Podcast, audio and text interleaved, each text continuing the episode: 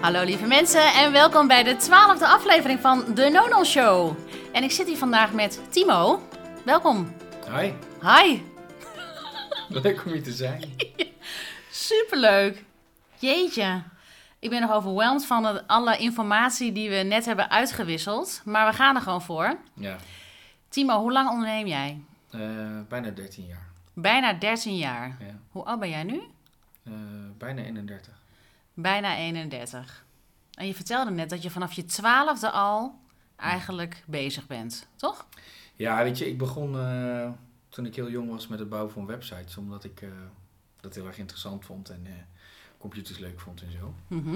En toen op een gegeven moment dacht ik van ja, weet je, dan ehm, moet ik me misschien ook maar gaan inschrijven bij de Kamer van Koophandel. Dus ik had al zo'n nou ja, 40 websites of zo gebouwd. Op het moment dat ik me ging inschrijven bij de Kamer van Koophandel toen ik 18 was. Mhm. Ja, en eh, ik vond het gewoon leuk omdat eh, allerlei bedrijven en stichtingen en zo, die liepen in die tijd tegen problemen aan dat ze hun website niet online kregen of niet goed online kregen. En eh, er waren niet zoveel bedrijven die dat deden, Mhm. of die er goed in waren. Nu is dat natuurlijk heel anders. Maar dus, ja, heel veel mensen vroegen me, alsjeblieft maak zo'n website, want ergens anders kost het me of heel veel geld of ze kunnen het niet. En jij dat deed dat gewoon? Ja. Gewoon uitvoeren? Ja. Niet te lang nadenken? Nee, en gewoon Doen. Ja, starten en dan voor de je het weet is het klaar. Ja, precies. Ja. En ehm, nou ja, daarna ben je ehm, eigen, nou ja, heel veel jaren later ben je Mhm. eigen marketingbureau gestart. Ja. Twee jaar geleden, ik ga even heel kort door Ja, doe- je doe cv'tje heen. Hè? Ja. Eh, twee jaar geleden Heel ben kort, je hè? zelf, ben je een, ben je, heb je het roer omgegooid, Ja. business coaching ingegaan. mhm. En daar gaan we het over hebben. En over ondernemerschap. Ja, weet je, ik had, ik had een marketingbedrijf. Ja, En toen kwam ik erachter dat ik mensen eigenlijk veel leuker vond dan marketing. maar marketing is toch? Mensen? Ja, maar... nou ja, niet mensen, maar wel boodschappen, menselijk contact, echtheid. Zeker. Nee, ja, marketing... Ja, wel. Ja, ja, klopt. Alleen wat ik ook deed was consultancy-opdrachten voor hele grote bedrijven. Oh ja. En wat ik dus heel erg jammer vond, was dat we dan bijvoorbeeld een campagne deden voor een heel groot bedrijf. En dan gingen we met dat hele grote bedrijf een klein beetje beter. En dan dacht ik, nou oké, dan is er vandaag ergens een familie iets rijker geworden. Ja, Omdat de marketingcampagne goed was. Maar dat vervulde me eigenlijk niet zo. nee. Wat vervulde je dan wel? Nou, ik heb toen eh dat marketingbureau in eerste instantie ook omgedraaid. Dat we Mhm. ons hebben gericht op veel kleinere ondernemers. Dus we konden al hele grote bedrijven helpen. En toen dacht ik, ja, maar wat nou als we een ZZP'er kunnen helpen? Als we een marketingbureau kunnen eh, maken waar we eh, ondernemers kunnen helpen, dan Mhm. kunnen we alles wat daarboven zit ook helpen. Dus eh, vervolgens hebben we een compagnon toen gevraagd van, joh, luister, zou je mij willen helpen met die grote projecten? Die is die grotere projecten voor een groot deel gaan draaien. En ik ben me eigenlijk gaan focussen op een nieuwe manier van marketing doen Mhm. die eh, voor iedereen en voor eh, elke ondernemer zou kunnen werken. Voor, voor enkele, bijvoorbeeld een, one-man show tot aan grote bedrijven. Ja. Wil je daar wat meer over vertellen? Ja, dat wil ik wel. Echt zo'n open. ja. Kom maar op. Eh, nou ja, wat, wat we dus zijn gaan doen is vanuit traditionele marketing, dat is altijd heel erg verzeld. Dus je hebt een kanaal en Mhm. eh, elk marketingkanaal heeft een aparte aanpak. Mhm. Eh, en dan ga je per kanaal ga je die doelstellingen maken enzovoort. Alleen wat je dus merkt is bij, bij ondernemers draait het veel meer om heel snel resultaat bereiken. Dus we Mhm. zijn toen hebben we een growth hacking bedrijf ervan gemaakt in plaats van een traditioneel marketingbedrijf. Waarbij we gewoon gaan kijken, oké, stel dan voor we willen morgen succes. Hoe doen we dat? Mhm. En zo'n ondernemer die kan niet eh, voor vijf jaar lang eh, branding gaan doen. Om vervolgens na vijf jaar een keer de vruchten ervan te plukken. Dus Nee. die zit heel erg te wachten op hele snelle impact. Hele korte kleine stapjes, zodat je heel snel die impact kunt maken. Nou, en die werkwijze die werkte eigenlijk ook bij grote bedrijven. Mhm. Want die hadden daarmee ook veel meer resultaat.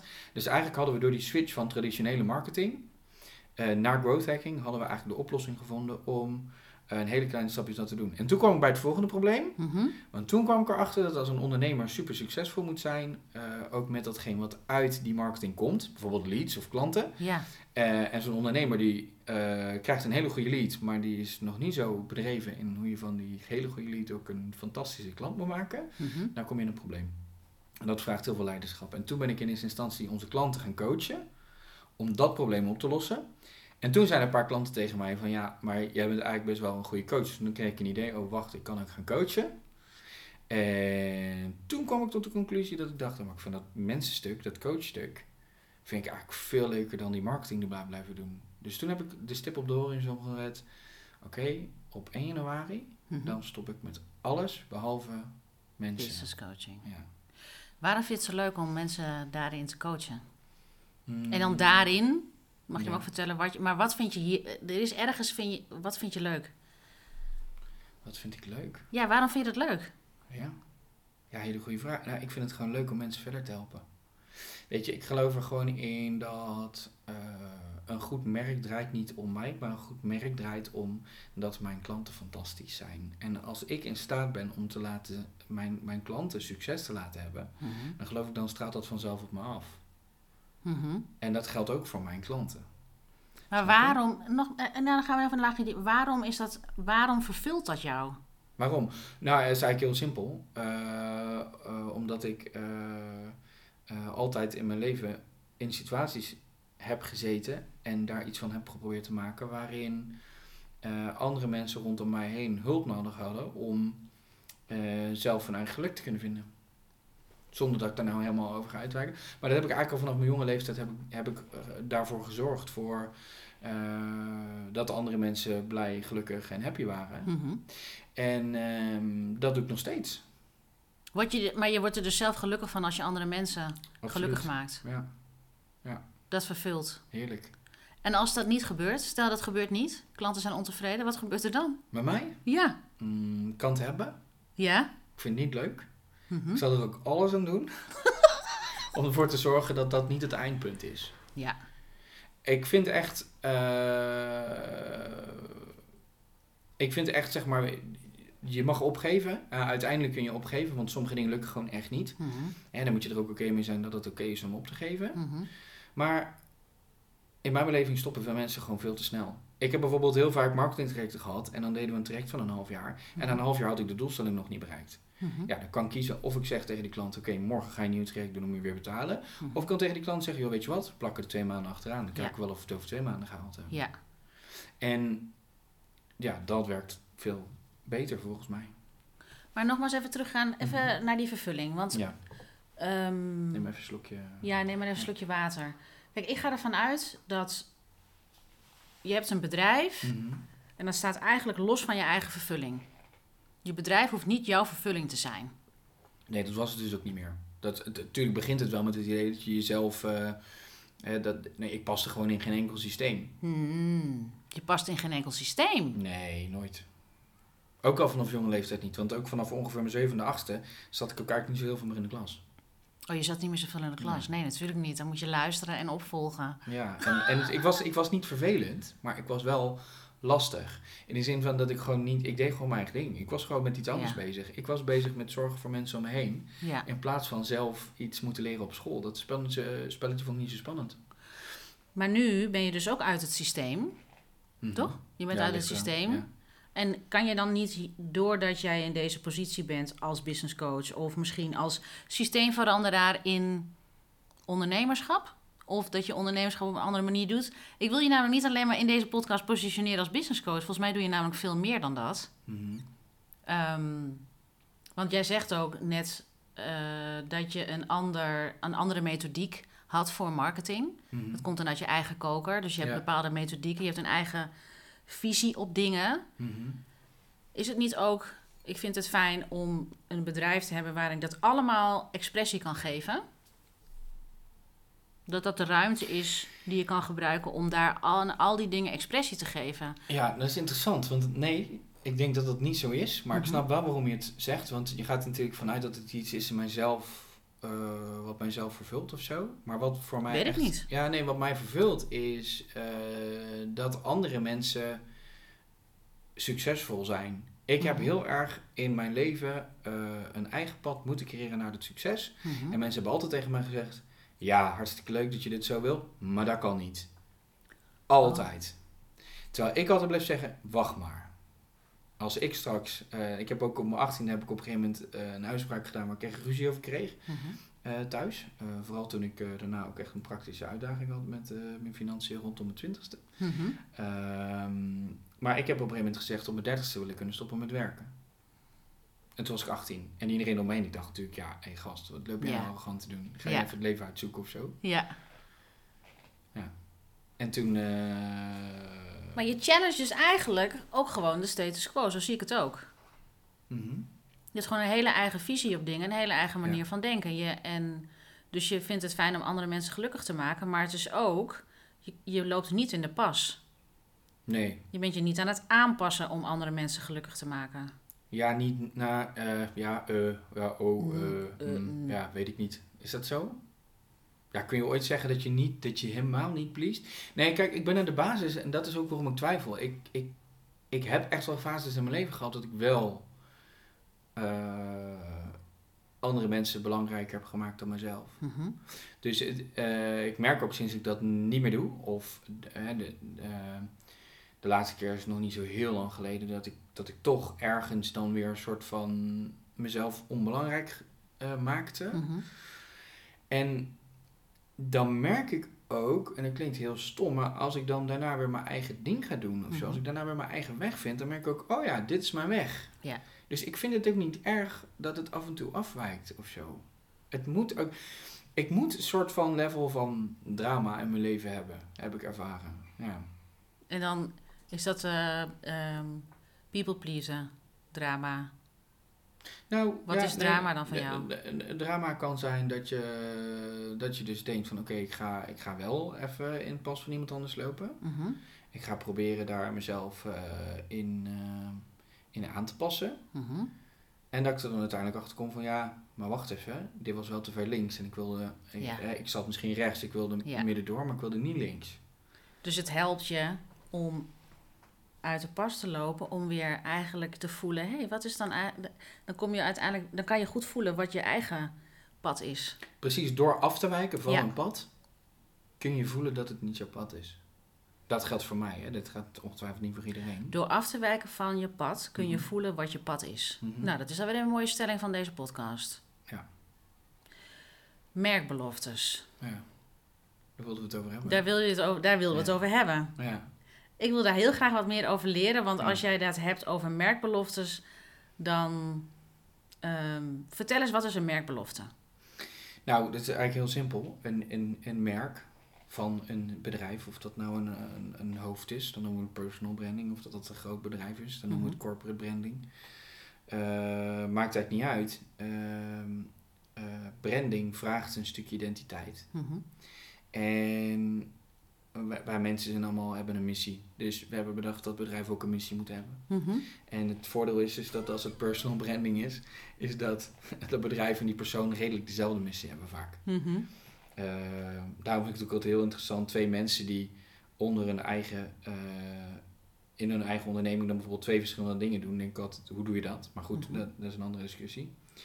Ehm, maar dus het gaat om de belofte die je doet als merk. En als Mhm. je dus een personal brand bent, gaat het om de belofte die jij doet als zakelijke persoon. Mhm. En ehm, waar het spannend wordt, is dat je, je ook nog een soort van ondernemerschap hebt. Dus je hebt aan de ene kant heb je eh, het feit dat je een belofte wil doen. En beloftes, eh, daarvan is het wel prettig als je die ook nakomt. Mhm. Hebben we geleerd. En aan de andere kant, ondernemerschap is ook dat je moet beginnen voordat je er klaar voor bent. Want Ja. als je helemaal niet uit je bestaande dingetje komt, uit de bestaande realiteit die je hebt, Mhm. eh, dan ontwikkel je niet. Nou, en als Mhm. je als ondernemer niet ontwikkelt, dan heb je ook echt wel een uitdaging, want dan word je ingehaald door de hele wereld. Ja. Dus daar zit een spanningsveld tussen die twee. Aan de ene kant vertellen wat je merkbelofte is en een soort van grote mond hebben, Mhm. omdat als je niet zegt wat je belooft, dan gebeurt er niks. Eh, aan de andere kant, ehm, eh, ja, het- moet je belofte dan ook nakomen. En het zijn dus die twee dingen continu. Ik heb dat ooit de eerste keer ervaren. Dat was, toen was ik eh 18. Toen Mhm. had ik een programmeur aangenomen. Toen Mhm. bouwde ik dus nog steeds websites. Mhm. En toen had ik een programmeur aangenomen. En die programmeur die wilde geen websites bouwen voor mijn klanten. Die wilde websites bouwen die hij zelf heel leuk vond. Ja, je kunt je voorstellen, ik had een fantastische merkbelofte gedaan. Want ik zou de fantastische website gaan bouwen voor die klant. Ja. Waarvan ik ook echt overtuigd was dat hij heel mooi zou gaan worden. En technisch ook heel goed. Want hij was technisch, jongen, was die programmeur. Dat was, die was fantastisch. Die was echt, echt heel goed. Hij was een van de beste programmeurs van Nederland, kan ik je vertellen. Die bouwde in software. Eh, die, die was eh, ook 18. Mhm. Maar de, die werkte op zijn 18e eh, ergens in loondienst als senior lead developer. En die had Mhm. in zijn team had hij jongens van 30, 35, 40. En die dacht, oh weet je wat, laten we dit project samen gaan oppakken. Nou, en die had één probleem, want ik zei dan van, joh, die klant die wil uh, dat het ongeveer zo en zo en zo uitziet, dit links, dat rechts. En zeiden, ja, maar mijn systeem was niet bedacht op dit links en dat rechts. Weet je, dus ik had best wel een uitdaging met het nakomen van die belofte. Die was helemaal niet klantfocust. Nee. Die dacht gewoon aan zijn eigen systeem. Ja, tuurlijk. Jo, en die had, die had maanden ontwikkeld aan, aan een fantastische basis. En als ik nu zo terugkijk, dan hebben we daar denk ik drie klanten op gehad op dat hele systeem. Mhm. En dat heeft ongeveer uh, 3500 uur gekost om dat systeem te bouwen. Zonder de aanpassingen per klant. Jezus. Dus nou, toen had ik een probleem. Want ik had mijn merkbelofte was ik niet nagekomen. Nee. Dus toen moest ik uiteindelijk al die klanten heb ik ook gewoon uh, voor een groot gedeelte terugbetaald. Ja. En, uh, of op een andere manier een oplossing gezocht. Want ik kon zelf ook nog websites bouwen. Dus voor een gedeelte ben ik zelf websites gemaakt. Maar ja, ik kon nooit zoveel websites bouwen als Nee. hij kon. Nee. Ehm, nou, en toen dacht ik, oké, ik moet wel iets meer gaan leren over, eh, ja, als ik het echt, echt heel goed wil doen, ondernemerschap, Mhm. dan moet ik eh, op de juiste plekken ervaring op gaan doen en gaan leren. En daarom, want nu zit je dus in business coaching, het Ja. veld business coaching. Ja. Daarom ben jij in de, nou ja, in de leer. Je bent bij andere business coaches Mhm, ben je in de leer gegaan. mhm. Ja, dingen leren. Om uiteindelijk gewoon waarschijnlijk je eigen visie op business coaching en je methodiek. Klopt. Waar help je mensen bij als business coach? Eh, in general? Of ik, Ja, wat is je. Wat is, kijk, want elke business coach heeft zo zijn specialisatie. Eh, ja, nou, ik ben dus gespecialiseerd in, in mensen die redelijk eigenwijs zijn en niet in systemen passen. Want, eh mocht duidelijk zijn, maar ik pas niet zo goed in systemen. Dat lijkt echt zo. Ik ben gespecialiseerd in mensen die niet in systemen passen en redelijk eigenwijs zijn. Dat lijkt echt als zo'n, als zo'n formule. Dat is dus je niche. Ja. Ja, ik heb eigenlijk twee focusgroepen. Dus ik heb aan Ja. de ene kant ondernemers die ik begeleid. En dat zijn ondernemers en ehm, die hebben een bedrijf gehad. Mhm, die hebben vervolgens eh, problemen ervaren in dat bedrijf. mhm. En dan vervolgens eh, denken ze, oh, ik moet dat bedrijf verkopen. Want ik loop tegen problemen aan in mijn bedrijf. Oké. Eh, dan vervolgens dan komt die ondernemer erachter tijdens dat proces eh, dat het best wel zwaar is om een bedrijf te verkopen. En Ja. dat het je nog meer onder druk zet, terwijl ze al Mhm. redelijk onder druk stonden. Mhm. Eh, dan vervolgens verkopen ze dat bedrijf. Dan zitten ze thuis op de bank. En dan lopen ze tegen precies dezelfde problemen aan die ze ook hadden in hun bedrijf. Ja. En willen ze weer opnieuw beginnen, lopen ze nog harder er tegenaan, want dan zitten ze namelijk thuis op de bank. Ja. En gaan ze een nieuw bedrijf opbouwen. Nou, dat proberen ze allemaal te doen. Maar ze lopen gewoon tegen gigantisch veel blokkades aan. Of dat dat is het dus in hunzelf zit. Wat zei je? En dat is groep 1. Dat is groep 1. En groep 2? Groep 2 zijn ondernemers. En eh, die, die merken dus dat ze bij andere eh, business coaches of, of andere eh, formules of wat dan ook, dat ze niet in die formules passen. Hmm. Dus dat de gebaande paden eigenlijk niet voor hun werken. En dat er dus iets anders nodig is. Dat zij heel veel kennis en ervaring hebben. Dat zijn vaak hele talentvolle mensen die supergoed zijn in hun vak. Echt, echt serieus keien vaak. Mhm, Die super slim zijn ook. mhm. Maar op de een of andere manier, als er dan iemand anders eh, komt en die zegt van joh, deze 20 stappen moet je volgen eh, om eh, succesvol te zijn, Mhm. dan gebeurt er precies het averechtste van succes. Namelijk frustratie. En die help ik om vanuit henzelf Ja. met ehm, een klant noemde dat laatst verweven. Ik probeer ze dingen te leren verweven in hun eigen vraagstukken. Dus het begint bij hun vraagstuk. Ik kijk samen met hun, oké, je wilt daar komen, wat moet je dan leren om daar te komen? En dan ga ik samen met hun de kennis daarbij zoeken die ervoor nodig is om op dat punt te komen. En dan verweef ik dus mijn kennis in hun vraagstukken. En dan doen we een hele gelijkwaardige, leuke, chille, fijne relatie waarbij Ja. iedereen en alles er mag zijn en hun persoonlijke dingen er mogen zijn Ja. en hun zakelijke dingen er mogen zijn. Er mag iets over ondernemerschap zijn, er mag iets over marketing zijn. Ja. Eh, Wat er nodig is. ja, alles. Ik, ik stuurde toevallig eh, gisteren eh, stuurde ik eh, een, een meditatie op maat naar een klant, omdat een klant een probleem had in zijn marketing. Nou, Mhm. dus. En toen stuurde jij een meditatie. Ja, omdat die, die, die klant die stond niet in zijn kracht. Dus toen heb ik een meditatie samengesteld. die uiteindigde in een soort van hakka. Weet je, Mhm. zo heel krachtig. In je, in je kracht gaan staan. Mhm. Eh, nou, dat, dat is een beetje wat mijn werkveld is. Ik probeer echt alles, maar dan ook alles in te zetten. Ja. Om dat doel te bereiken met mijn klant. En, En dat doel dat is dan op basis van wat de klant graag wil. En dan ga jij, ga jij toetsen, lukt dat of niet? Of is dat passend? Het is Ja. een samenwerking om tot, dat, tot die doelstelling te komen, neem ik aan. Ja, want het interessante vind ik namelijk ook dat de ondernemers waarmee ik werk, die hebben altijd op enig moment in hun leven een soort van ingeving gekregen in wat ze moesten doen, omdat ze ervaring hebben gehad, waardoor ze ineens heel erg overtuigd zijn van dat ze iets in de wereld moeten veranderen. Mhm. Dus het is niet zo dat ze dat zomaar doen. Alleen het probleem is ook vaak dat deze ondernemers die willen zo graag en zoveel tegelijk, Mhm. dat ze vaak ook heel veel verschillende dingen aangrijpen. Dus een van de dingen die ik ook echt samen met hun doe, is ze tot rust brengen. Minder doen, minder, minder, minder. Want hoe minder we doen, hoe minder ruis er is. En het gaat eigenlijk altijd mis in de ruis in hun merk. Bij mijzelf gaat het ook altijd mis in ruis. Ik ben echt een enorme ruisert. Ik, ik, kan, ik kan verhalen vertellen, echt honderden verhalen. Mhm. Maar de vraag is, welk verhaal draait het nou echt om? Dan kan het best wel zijn dat ik dat verhaal nou net niet vertel. Ja. Waarom? Omdat ik ook alle kanten op schiet. Want ik vind ook heel veel dingen interessant. En Ja. mijn klanten, die help ik ook op heel veel verschillende manieren. Dus dan kunnen we het over heel veel verschillende dingen hebben. Als je het over merkbelofte hebt, Mhm. wat, is dan jouw merk, wat is dan jouw belofte aan de klanten? Eh, mijn belofte is dat we er samen alles aan gaan doen. Mhm. Om ervoor te zorgen dat ze op een hele authentieke, unieke manier gaan bijdragen aan hun eigen geluk. En dan is het bedrijf dus het middel. Ja. En dus het geluk van anderen is het middel voor hun eigen geluk. Want als je iets bijdraagt aan de wereld, dan wordt jouw eigen wereld mooier. Ja. Ja, Mooi en simpel. ja. Lukt niet altijd zo hoor. Maar Huh? toevallig kwam deze er wel uit, ja. Nou, deze komt er wel heel mooi, eh, Ja. zuiver, helder uit. Ja. En altijd simpelheid klopt altijd. Ja, Mooi. goede vraag. Ja, dankjewel. Voor de goede vraag. Merkbelofte, zie je om je Mhm. heen. Als we even, we, mogen, we gaan het niet hebben persoonlijk over andere business coaches, maar ik vind het wel interessant om te praten over business coaching, Mhm. business coaches of business coaching online Mhm. en offline. Wat de verschillen zijn, wat jij, wat jij hebt ervaren Ja. in. Nou ja, wat jij hebt ervaren, wat zie jij? Wat zijn jouw.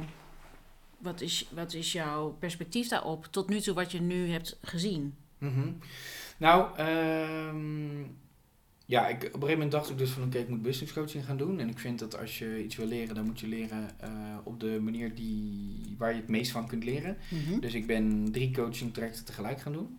Mhm. Eh, ook drie serieuze eh, grote coachingstrajecten. Ja, Mhm. eentje was wat kleiner, maar twee echt, echt heel groot en heel intensief ook. En daarbij heb ik, heb ik een offline coach gehad. Die zat heel erg op ehm, eh, communicatie, eh, boodschap, storytelling, aantrekken van de juiste klanten. Eh, en hoe breng je een bedrijf, dat was ook, eh, ik had natuurlijk toen nog een heel team, dus dat was ook met een heel bedrijf, zeg maar. Oké, hoe krijg je allemaal die visie geïmplementeerd die er is van die ene idioot die zich ondernemer noemt? Mhm. Dat was ik dan in dat geval. Mhm. En eh, daar zit dus heel veel leiderschap in. En wat ik dus merkte in, in online business coaching is dat het veel meer een marketing ding is. Ja. En toen dacht ik dus ook wel van ja, maar wacht, als ik een marketingbedrijf heb gehad en ik heb verschillende business coaches gehad, dan kan ik misschien dat marketingstuk eigenlijk wel, eh, wel veel beter nog bij klanten integreren dan dat anderen dat kunnen. Zeker. Ja. Daar heb je toch gewoon jarenlang ervaring in gehad? Ja. Ja, en dus ook persoonlijk leiderschap. Want het probleem was namelijk dat eh, wij, vonden, wij vonden altijd dat het verschil tussen succesvolle campagnes en onsuccesvolle campagnes had altijd te maken met leiderschap bij de klant. Als marketeer van een extern marketingbureau. Kan je daar iets meer over vertellen? Ja. Eh, als de ondernemer in staat is om zijn visie te delen omdat hij zelf leiderschap heeft gepakt en die heeft een duidelijk verhaal, dan is dat verhaal duidelijk te vertalen in een campagne. Mhm. Heeft die ondernemer dat niet, dan konden wij dus ook geen goede campagne maken. Nee. marketingteam, is er in een marketingteam geen leiderschap, Ja. dan vertellen zij het niet als er iets misgaat Mhm. of iets afwijkt van hun plan. Want zij nemen minder leiderschap, dus er is minder plan Mhm. om- in dat interne team. Dus kunnen we als extern marketingteam van dat bureau ook nooit inhaken op hun leiderschap. Dus eigenlijk altijd was ik die ondernemers en marketingmanagers en iedereen aan het begeleiden in van oké, maar neem nou leiderschap, maak nou een plan. Ja, wij kunnen als externe partij wel een plan maken, maar maak dat zelf nou ook eens. Ja. Want iedereen heeft zijn eigen plan nodig. Een ondernemer heeft een ander doel dan een marketingmanager. Of Dus het hangt af van het niveau van leiderschap van de klant. In hoeverre je succesvolle campagnes draait. Bijvoorbeeld in, en hebben we het over het, het werkveld marketing. Mhm. Stel, we hebben het over business coach. in, in, in de relatie business coach en klant. Mhm. Dus het ligt aan het niveau van leiderschap van de klant. Mhm. In hoeverre die zijn doelstelling. Nee, het ligt aan de niveau van Mhm. leiderschap van de klant. In hoeverre zij- hij of zij zijn doelstelling gaat halen. Ja, maar dus ook in de mate waarin je als coach iemand in zijn leiderschap zet. Ja, want het is een dynamiek Precies. met z'n tweeën. Exact. Dus eh, wat, wat, je, moet aan de ene kant natuurlijk gewoon de boel flink opschudden. Dus, eh, Wat bedoel je daarmee? nou, dat ik het ook wel leuk vind om de randjes op te zoeken van wanneer iemand net niet blokkeert. Mhm. Ik had vanmorgen bijvoorbeeld een sessie en toen kreeg ik terug. Oh ja, ja ik, had, ik, ik had wel een aantal keer, zeg maar, werd een soort van bijna zwart voor me ogen. ja, en toen dacht ik wel, oké, nou dan gaat, het bijna, dan gaat het bijna goed, zeg maar. Dat, is, dat vind ik Dus je trekt iemand echt gewoon uit de comfortzone om te leren. Absoluut. En eerst gaat hij door angst, dan leren. En dan gaat hij naar de... Wat was die laatste ook alweer? Je hebt angst, leren. En dan kom je op een gegeven moment in je purpose. Dan kom je in je zone of genius. Oh ja, ik ken deze niet, maar een leuke trap. eh, leuke Ja, trap je moet, je komt, als je uit je comfortzone gaat, dan kom je eerst angst tegen. En dan Ja. wordt het dus inderdaad zwart voor je ogen. Ja. Maar het moet niet, niet te zwart zijn, want anders Precies. ga je niet leren. Dan ga je Precies. gewoon oud. Ja, maar een optimale leercurve is wel stijl. En, en ik hou ook wel van mensen uitdagen. En, en dan krijg ik ook heel vaak terug dat in het begin gaat het tempo heel erg omhoog in zo'n traject. Mhm. Eh, omhoog in weinig, dus in, in heel weinig dingen. Dus we kiezen een paar dingen uit. En Ja. een paar dingen, daar gaan we super diep op. Ja.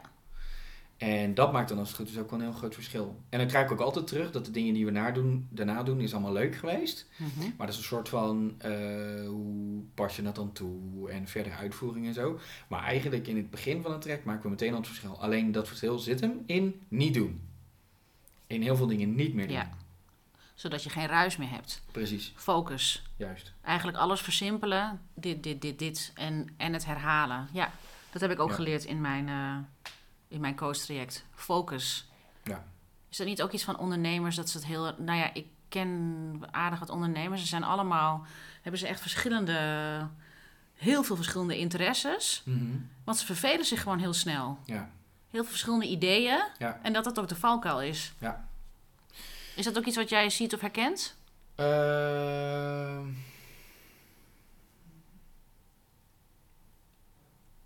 Ja, kijk, de, wat er dan bij, bij mij opkomt, is dat ik dan de vraag zou stellen van ja, oké, maar in welke, maanden, in welke mate is het een probleem?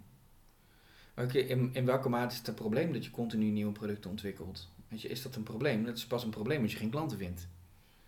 Mhm. Snap je? Dus je kunt ook gewoon een business maken waarin je elke maand nieuwe producten mag maken. Kan, prima. Mhm. Ik ken ondernemers die het doen. Mhm. Ik ken ondernemers die elke twee, drie maanden nieuwe producten maken. Ik ken ook ondernemers die vijf jaar hetzelfde succesverhaal blijven uitmelken. Mhm. Maar dat zijn niet de ondernemers waarvan ik aanga. Nee, oké.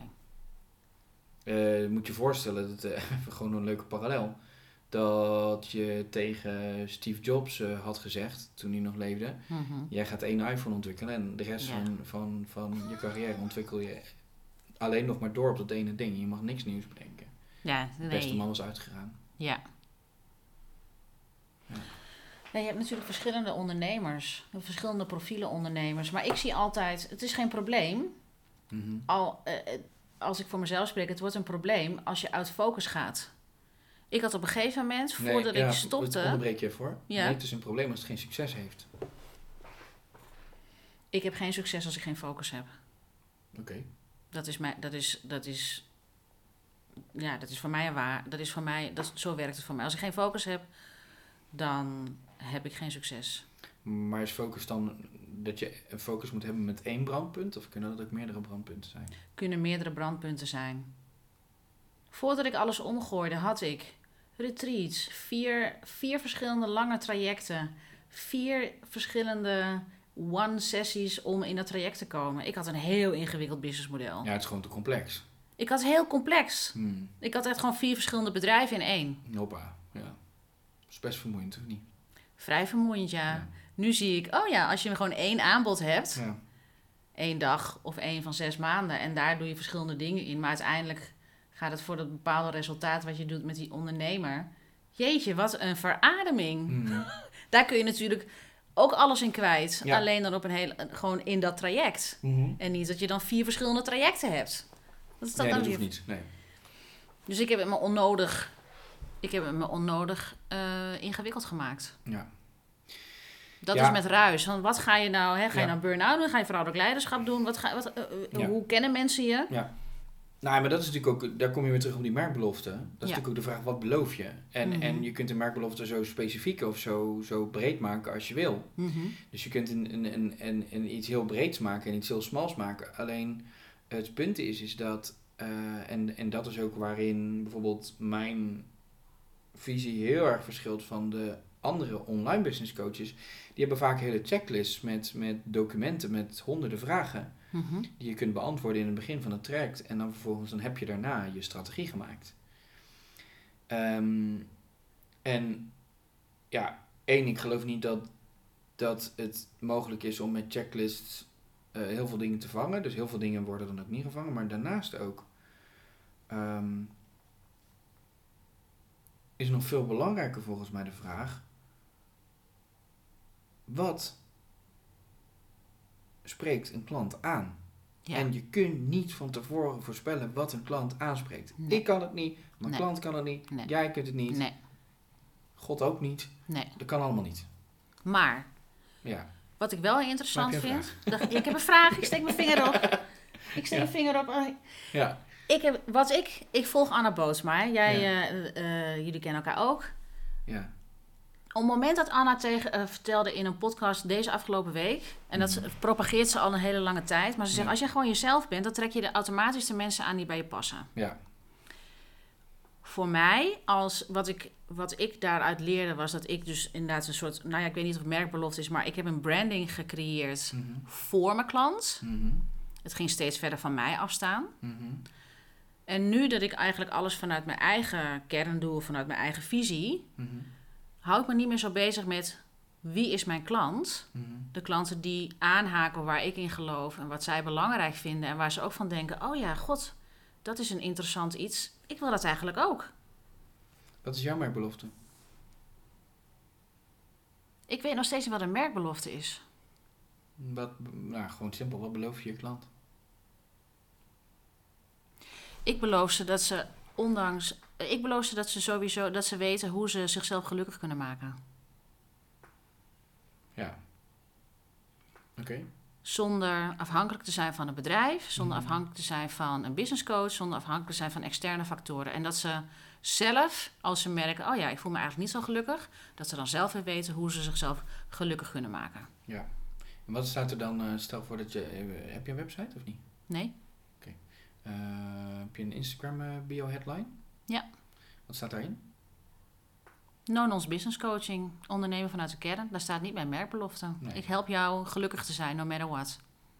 Eh, ja, dat nou, zou zo- dan een, mer- een merkbelofte zijn. Ja, dat zou kunnen. Dat zou kunnen. Alleen de vraag is eh, eh, ook van ik help jou, hè?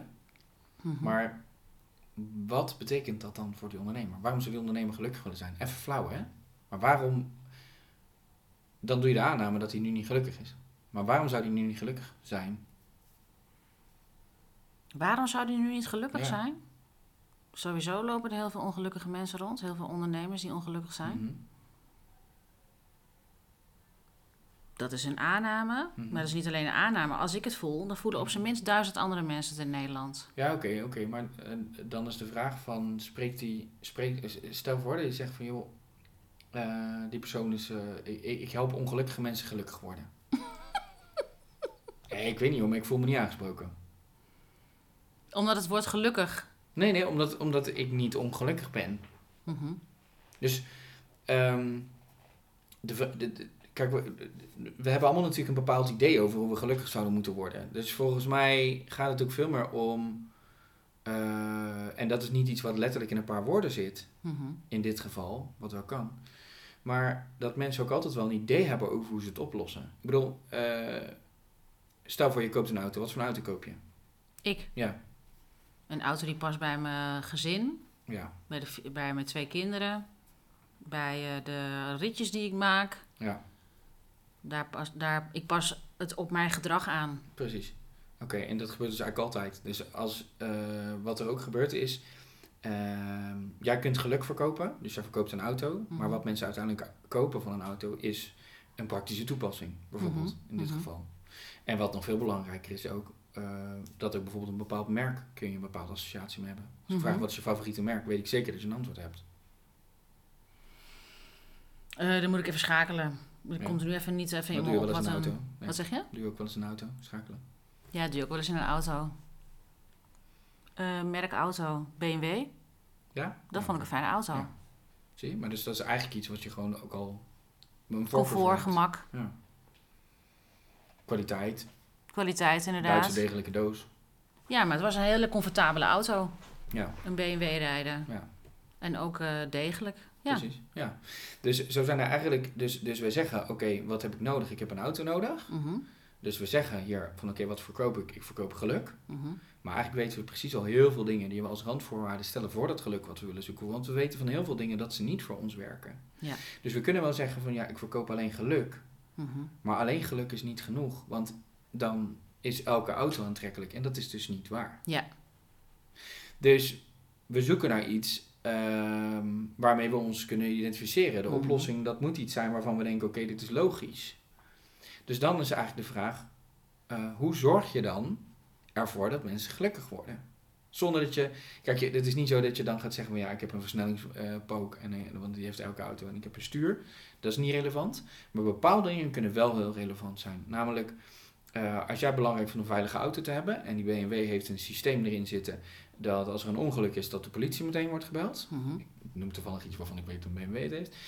Dan kan dat iets zijn wat voor jou doorslaggevend Ja, is. ja, precies. Maar dan nog, ze gaan nooit adverteren met, wij hebben een BMW en daarin zitten de nieuwe veiligheidsfeatures, want direct wordt al een alarmcentrale gebeld. Nee, het is een ervaring. Dus voor mij is het een gevoel. Mhm.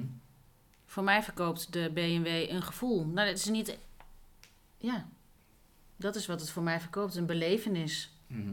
En hoe creëer je die belevenis? Hoe creëer je die belevenis? Door wat je ziet? Mhm. Door wat je ziet? Exactly, dat is het. Door wat je ziet? Mhm. Dus wat er gebeurt in een, een reclamecampagne is dat je, als je een, een BMW ziet, dan zie je een heel degelijke reclame. Dan zie je een reclame waarin snelheid en, en, en stabiliteit en eh, vloeiendheid bijvoorbeeld Mhm. wordt laten zien. Daardoor je het gaat ervaren. En uiteindelijk is het enige wat belangrijk is, is in je marketing, is dat jij in je marketing de ervaring geeft Mhm. dat iemand dat kan bereiken wat hij nodig heeft. Dus dat iemand een veilige auto kan bereiken. Dat iemand geluk kan voelen. Mhm. In plaats van dat jij vertelt dat het draait om geluk, moet je dat geluk laten voelen. En geluk ziet er voor jou op een bepaalde manier uit. Ja. Wat is geluk voor jou? Geluk is voor mij eh, vrijheid, Mhm. plezier, Mhm. flauwekul, Ja. ehm, verbinding, Mhm. echtheid. Oké. Dat is voor mij, Nou, dat is dat voor mij geluk. Dat is waar jouw merk om draait. Ja. zijn jouw kernwaarden. Ja. En vanuit die kernwaarden, als je die laat zien, dan trek je vanzelf die klanten aan die op diezelfde manier geluk willen ervaren. Want Ja. je weet al lang dat ze vrijheid nodig hebben. Ja. En plezier. Dat is het eigenlijk weer herinneren. Want we Precies. kunnen ondergesneeuwd raken. Precies. En, en dat is dus waar een merk om moet draaien. Ja. En dan is de vraag, hoe maak je nou een merkbelofte die dus niet draait om het woord geluk, Ja. Die draait om die klant en die die vijf kernwaarden die je hebt, dat zijn er dan al redelijk veel. Mhm. Maar hoe zorg je dat die vijf kernwaarden geïntegreerd worden in jouw merkbelofte? Mhm. Zodat je één klein verhaaltje hebt, een heel klein dingetje, waar de mensen denken, als ik dat hoor, dan ervaar ik die vijf dingen Ja. allemaal. Als je het. ehm, dus is dit ook een tip voor de luisteraars? Weet wat je kernwaarden zijn. Wat een leuk voorbeeld is om. Kijk, dit, dit kun je doen door bijvoorbeeld storytelling te integreren. Dus mijn vraag zou dan meteen zijn: maak een Mhm. klein verhaaltje waarin je gewoon de toepassing van die vijf dingen laat zien. Mhm. Eh, moet het er dan vijf zijn of drie? Dat, ja, dat is dan. Hè, dat is nog eventjes eh, een dingetje. Mhm. Maar het grappige is, is dat eh, Steve Jobs die ging op een gegeven moment weg bij Apple. Hè? Die, werd, die werd uitgekotst bij Apple. Want hij was hartstikke eigenwijs en hij had natuurlijk dat bedrijf helemaal opgebouwd. En, en hij was gewoon niet leuk om mee te werken. Dus hij is een soort van dat bedrijf uitgebonjourd. Hij maakte, voordat hij wegging, maakte hij eh, advertenties van vijf krantenpagina's vol. Waarin hij allerlei details noemde over al die computers. En het was allemaal super irrelevant. Vervolgens is hij gaan werken bij Pixar. Heeft hij, heeft hij Mhm. voor een deel gekocht volgens mij. Of in ieder geval, hij is daar gaan werken als eh, eh, creative meneer. En toen vervolgens kwam hij terug bij Apple. En toen heeft hij een nieuwe reclamecampagne gestart. Hij had niet meer vijf pagina's nodig, maar nog maar twee woorden. Think, Think different. differently. Ja. Precies. Ja. En wat, wat zegt dat? Alles waarom op, tot de, da- op de dag van vandaag nog steeds die Apple fundamenteel anders is dan een andere laptop. Stel voor, je hebt, je hebt twee laptops. Heb je wel eens zo'n nieuwe HP gezien? Nee. Die hebben een nieuw logo, hè? Die hebben twee streepjes als logo. Een H en een P. En dan dus gewoon puur twee streepjes. En het ziet er echt fantastisch uit. Het ziet eruit alsof het door een ringetje te halen is. Mooi. Dat ding, dat, dat, dat, dat klap je dicht. En dan voel je gewoon, dit is een degelijke laptop. Ja. Degelijke laptop, ja. Ja.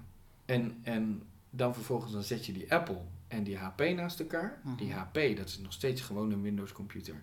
Die is alleen iets fancier, heeft iets meer opties en is net iets beter van elkaar gezet. En die Apple is fundamenteel echt een ander ding geworden. Ja. Waarom? Omdat ze daadwerkelijk die missie van die twee woorden, think different, dat is precies wat ze doen. Ja. Niks anders. En dat is een hele simpele boodschap, hele simpele missie, twee woorden en dat is alles wat ze doen. Oh, we hebben een mp3-speler. Oh, weet je wat, we maken een iPod van. Mhm. Fundamenteel ander ding. Ja. Ja. Ja, alles draait om het think differently, de, de, de why. En wat ze dan doen, dat is dan inderdaad al die producten creëren. Ja. Maar het gaat om een gevoel. Daarom heb ik een iPhone en daarom heb ik een... Want ik wil me met dat merk op die manier identificeren. Met Ja. creativiteit. Met Steve Jobs, Precies. hè, die visionair. Daar wil, Ik denk dat naast mij heel veel mensen natuurlijk... Die, wil, Ja. die willen zich daarmee... Ik ga niet naar een HP of een ehm, Samsung-telefoon. Nee, nee, maar wat het grappige is, is dat het wat. eh, wat, wat een, ik bedoel, eh, we pakken een telefoon, hè? iPhone. Mhm. Eh, wij pakken een iPhone uit onze zak. Mhm. Maar wat pakt iemand met een Samsung uit zijn zak? Een telefoon. Ja, een telefoon. Wij Geen ook. iPhone. Maar wij hebben het Oh, erover. Oh, wij hebben wat een telefoon? Oh, wat heb jij? Oh, je hebt ook een iPhone. Ja, ik heb een iPhone. Wat heb je? Ik heb een Samsung telefoon. Jeetje. Snap je dus? Ja, ik snap het. Maar wat is nou feitelijk het verschil tussen een Samsung telefoon en een iPhone? De be- merkbeleving. Ja, geen fuck. Nee, maar het is dus de merkbeleving. Wat is Ja. de belofte dan? Think differently? Ja. Ja, dat is de merkbelofte van Apple. Wauw. We moeten afronden trouwens. Ja, Wist je dat? Sorry. Ja, nee, jammer. Heb je nog een laatste boodschap wat je wil meegeven aan de luisteraars? Ehm, nou ja, eh, start to think different. dat is misschien wel leuk. Buiten de gebaande paden. Ja. Dat was hem. ja. Heel jammer. Ik vind het gewoon jammer dat het gewoon afgelopen is. Maar ik wil je hartelijk danken voor Ja. het ontzettend boeiende gesprek. Nee, ik vond het super leuk om eh, hier te mogen zijn. Dat- Ja, ik ook. Ja. Dankjewel Timo en uh, wordt vervolgd. Ja, dankjewel voor al je leuke vragen. En, ja, ik ben bang dat we elkaar nog wel spreken. Ja. ik ook. Hey, graag gedaan. En voor nu zeg ik tegen iedereen doei doei.